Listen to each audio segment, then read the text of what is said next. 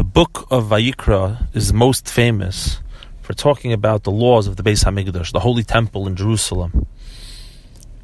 The sacrifices in tremendous, tremendous details, the inauguration, the Kohen, and uh, later on the laws of purity and impurity, which are relevant for the temple, and so on and so forth. It's actually called Teiras Kehanim. The book of Leviticus is called the Torah for the Kehanim, for the priests and it has all the laws in meticulous detail of the sacrifices.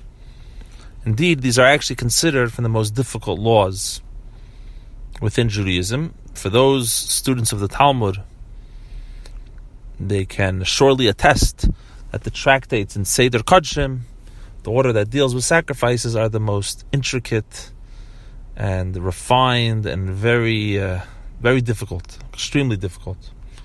The most in the Talmud. And yet, there's a custom which dates back a few thousand years that when we learn with young children, we begin teaching them Torah, the first thing we teach them is the book of Vayikra. Why? So the Medrash explains that the reason is, and these are very magical, mystical words, and what the Rebbe wants to do is understand it. It says, Yavoyu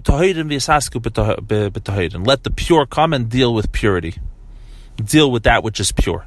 This The Medrash goes so far as to say that this studying of the book of Vayikra by the children, this is what the whole world stands upon.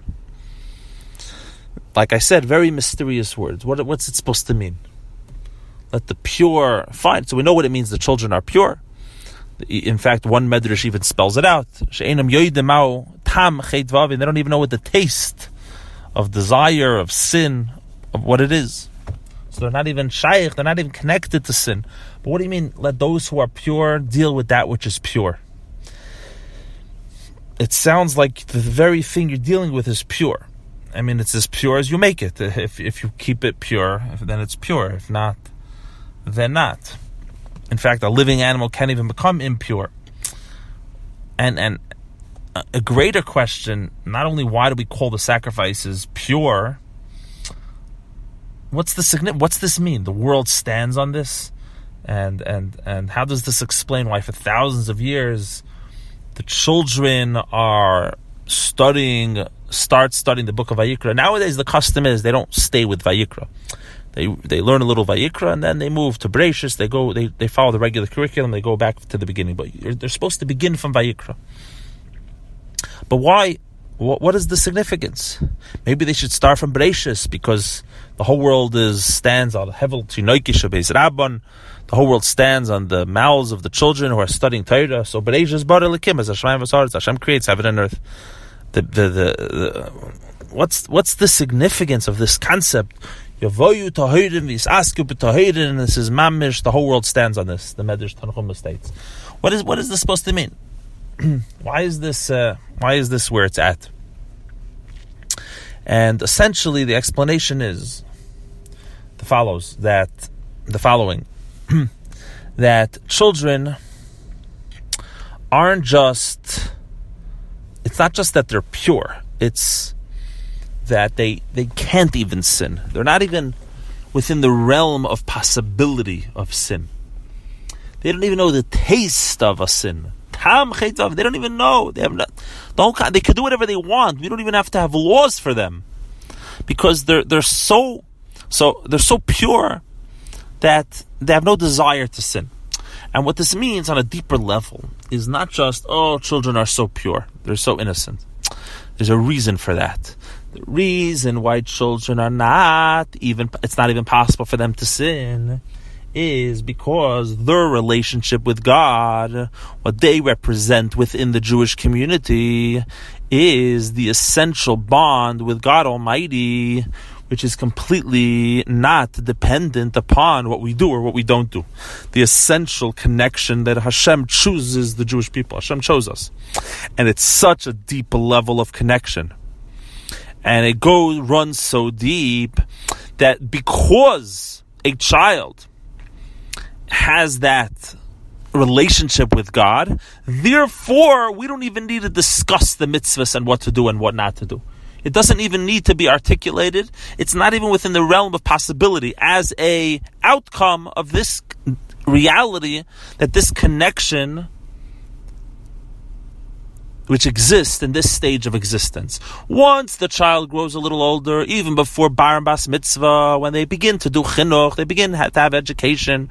So they're preparing for the moment when they're going to do and act, and it's very important that they follow Torah mitzvahs and so on and so forth. And how much more so after they turn bar and bas mitzvah, the whole focus is on our actions and what we do.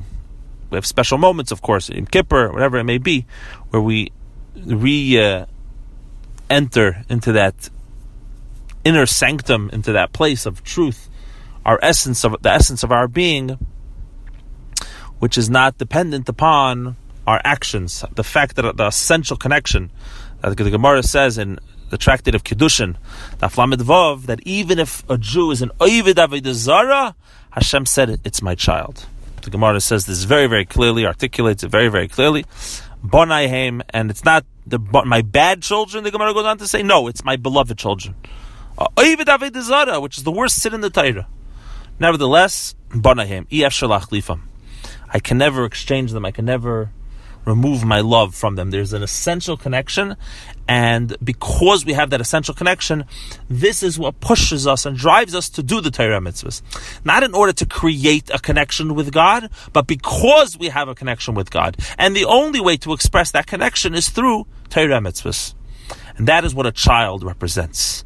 And this, the whole world stands on this essential connection because this lies at the core of reality.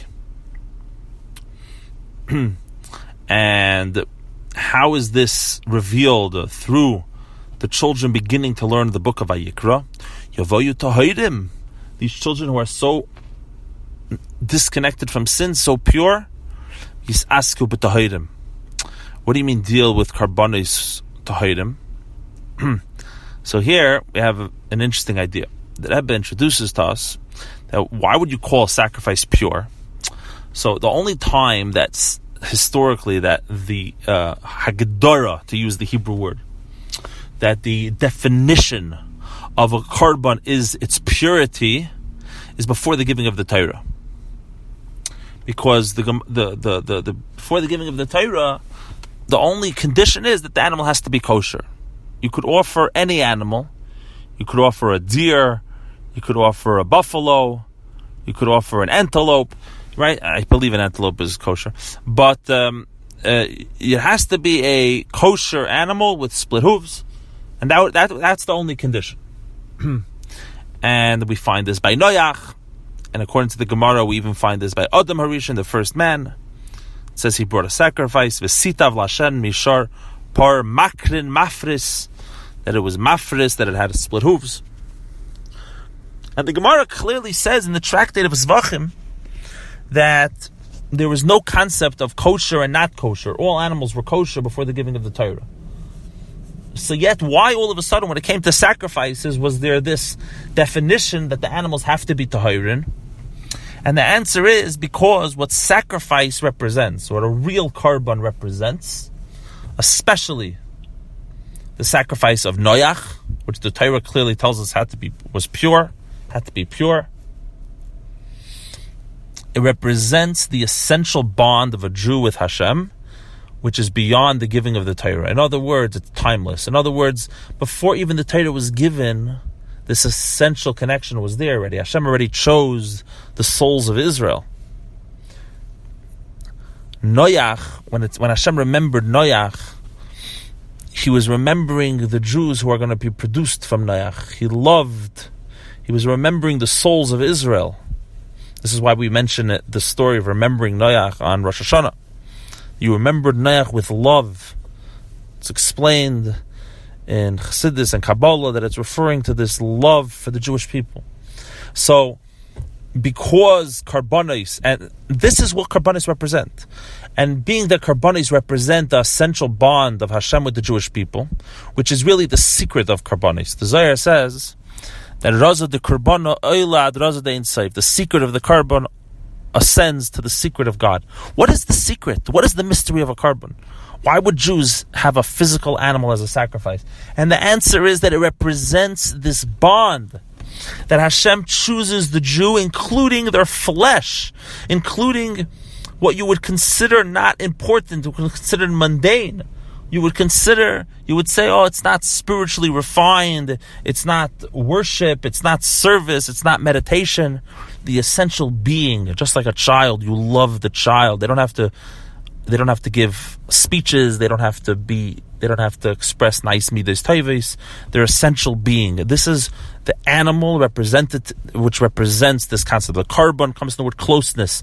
Is an essential bond, an essential essential closeness, and this is what korbanos always represented, even before the giving of the Torah, which is why they had to be tahirin. And therefore, when we're trying to define what a korban is, it's yavayu tahirim, the asku b'tahirin, deal with that which is pure. In other words, a child is like is, is, is, is, is has that essential bond, that essential purity, which is literally like the korban before the Torah was given, because a child is higher than the Torah almost, you could say, you could almost say, before the Torah was given.